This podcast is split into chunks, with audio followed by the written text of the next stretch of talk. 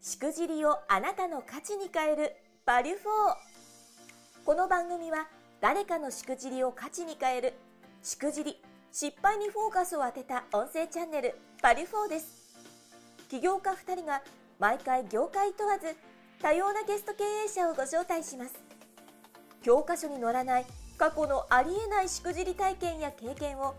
一歩踏み出したいビジネスマンに向けて面白おかしく深掘りします誰かのしくじり体験をあなたの成長の種に変え背中を押す世界初のしくじりにフォーカスを当てた音声チャンネルです今回のゲストは株式会社ボヤージュ代表取締役大畑雄一社長です大畑社長は主に新旧業などを行っています本題に行く前にゲストの簡単なプロフィール紹介をさせていただきます東洋医学を中心に2人の師匠のもと針専門の施術家となる5年間の新旧のフリーランス経験を経て2020年6月に創業今年6月に大阪市内で鍼灸院を開業自然に治ることに重きを置いた施術を実践しています大畑さんあれなんですねもともとあのプロフィールちょっと書いてないんですけども事前にね、はいお話でもありましたけどももともと生まれ育ちが福岡九州の方なんですかそうなんです。九あ州、そうなんですね福岡県の、はい。そうです。あそこからじゃあ大阪の方でこう開業されたんですねそうなんですよ。まで大阪がやっと6年目になりますね。あそうなんですねはい。ということで、今回じゃあそういった意味ではいろんなしくじりトーク、バリフォーが聞けるかもしれませんので、楽しみにしています。よろしくお願いします。じゃあ早速なんですけども、はい。どんなしくじりトーク、バリフォーがありますでしょうか。えー、そうですね。まずは、あの、針師になって、で、はい。はいまずやっぱ師匠につくわけですよ。はいはい。えーはい。国家資格になるんですけども、針師、灸師って言って、国家資格を取った後に、まあ、皆さんそれぞれ就職していくんですけど、まあ、僕は師匠につきまして、で、その後すぐ、うーん一人で、ちょっとまあ、勢いで開業してしまって、まあ、あんまりうまくいかなかったなっていう話になりますかね。 そんな話があったんですね。はい。ちなみにそれはおいくつぐらいの時にこう、あれなんですか開業しようかなと思ったんですか24の時ですね。若いですね。若かったと思う。 これ、あの、ちょっとわからないですけども、まあ聞いてる皆さんも知らないかもしれませんけど、この鍼灸とか針の世界っていうのは、はい。資格取ったら皆さんすぐやるんですかそれともちょっと勉強してから開業されるんですかやっぱり少しや勉強してからあー開業される方の方が多いですかね。まあでも開業される方自体がそんなに多いかっていうと、まあ、やっぱり雇われでされる方の方が数としては多いんじゃないかなと思います。あそうなんですね。はい。ところでこの一人目のまあ一人目のというか師匠とねご縁があったって話がありましたけどもはい。この師匠とはそもそもどんなきっかけでご縁があったんですかこの師匠は本当にもう地元の、えー、と鍼灸師会っていうものがあって、あの、はい師会とかあるじゃないですか。鍼灸、鍼灸師もやっぱ鍼灸師会っていうのがあるんですけそど。うなんですね。はい。もうそこで、えー、と地元でも会長をされてる方だ方だったので、まあはい結構有名な方でで最初そうなんはですね。はい。最初はもうその先生を親が知っててでちょっとあんたあそこに勉強行っといてぐらいの感覚で最初はそんな感じでしたね、 でその時はなんか大原さん自身はこうこれがしたいとかなかったんですかあれあがもしちたいとろんかありましたありましたはい。最初はずっとあのスポーツトレーナー目指してハリー資格を取ったのでうーん。その時はですね、プロのサッカーチーム見てる、えっ、と、鍼灸院に研修にずっと行ってたんですけど、資格取った後はい。すごいですね。まあでもそこもやっぱりこう、うん、結構厳しい世界だったので、うん。あとはやってるうちにだんだんと、うん、スポーツを見てる鍼灸師にあんまりこう、なんていうんですかね、魅力を感じなくなってきたっていうんですかね。ええ面白いですね。そのその時は、はい。もっと治療、もっと人の体を治したいとか、スポーツに限らずですね。はい。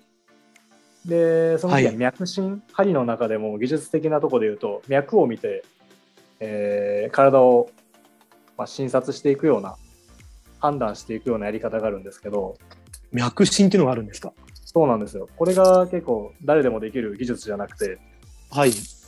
もう針の中でもやっぱりこう脈見て体の体のことが分かる方っていうのは結構憧れというか、あすごいなこの人ちゃんと勉強されてるなみたいな感じになるんですけどはい。その技術がやっぱり、えーすごい先生だったのでその師匠が、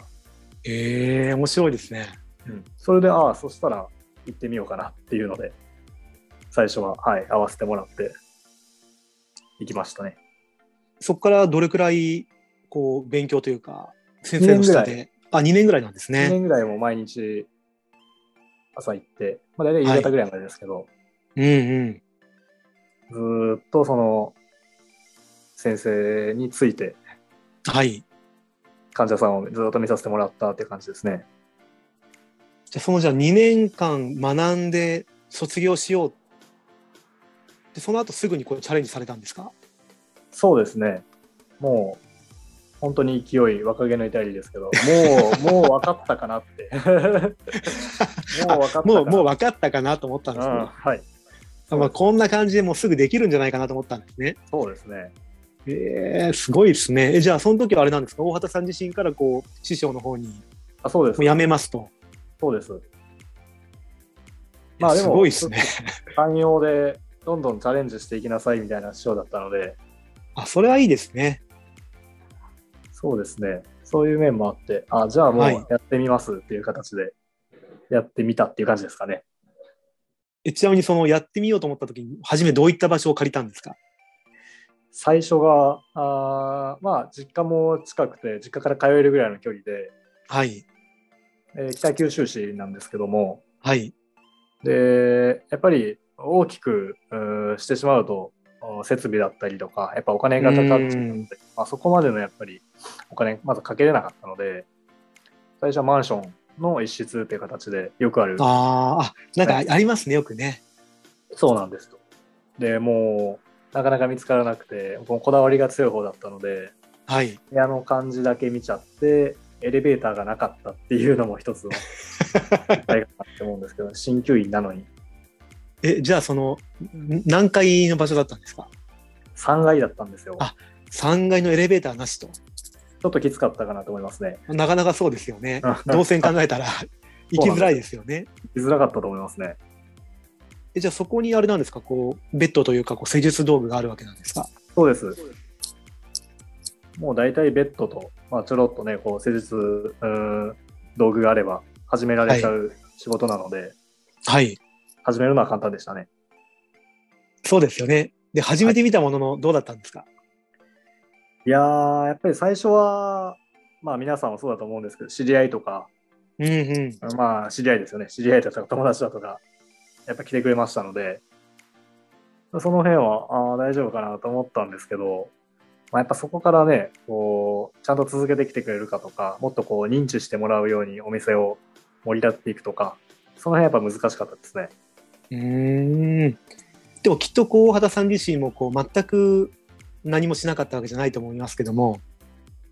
そうですチねラシとかブログとかなんかされたんですかいろいろその時は、まあ、もちろんチラシも自分で作っデザインも自分で作ってとか、うんえーそれをやっぱりこう、ね、自分の足で巻きに行ったりだとか、それからまあホームページも自分でその時は、ホームページビルダーとかね、今はあんまりあありまやすらないですねけど、はい、ホームページビルダー使って、はいホームページ作って、それからブログ書いて、まあ、暇な時間も多かったので、よくブログ書いたりとかして、うんうんまあでもそれでもちょこちょこはそれで、意外と来るんですよね、やっぱりね。うんうんだからなんとなくは続けて、続けていけるんですよ。はいそう。まあそんなんはしてましたけどね。えじゃあこのなんとなくちょこちょこお客さん来てる状況がどれくらい続いたんですかこれが1年半ぐらいやっぱり続けましたね。ええでその1年半以後続けなかった理由というか何かあったんですかこれがやっぱりその、私2人師匠がいるんですけど、はい。あ2人目の師匠との、まあ、出会いというか、まあ、タイミングで、えーまあ、うちに来ないかと言っていただけたので、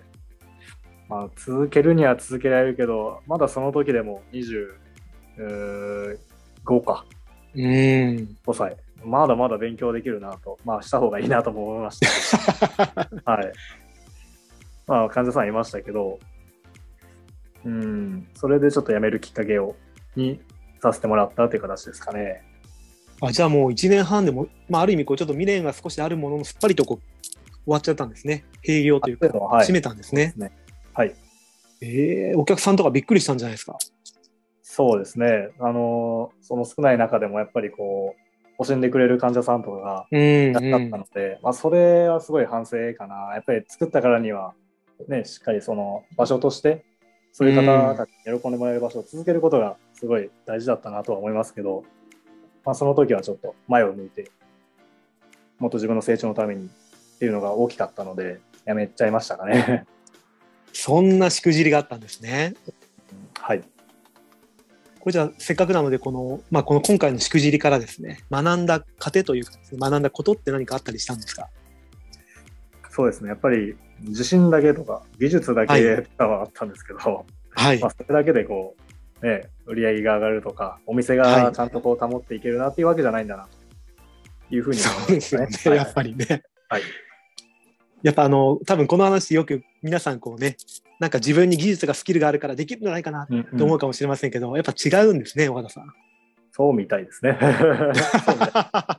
いいきっとあのご自身が一番経験というか体験されてらっしゃいますからやそうですね。身に染みましたっね。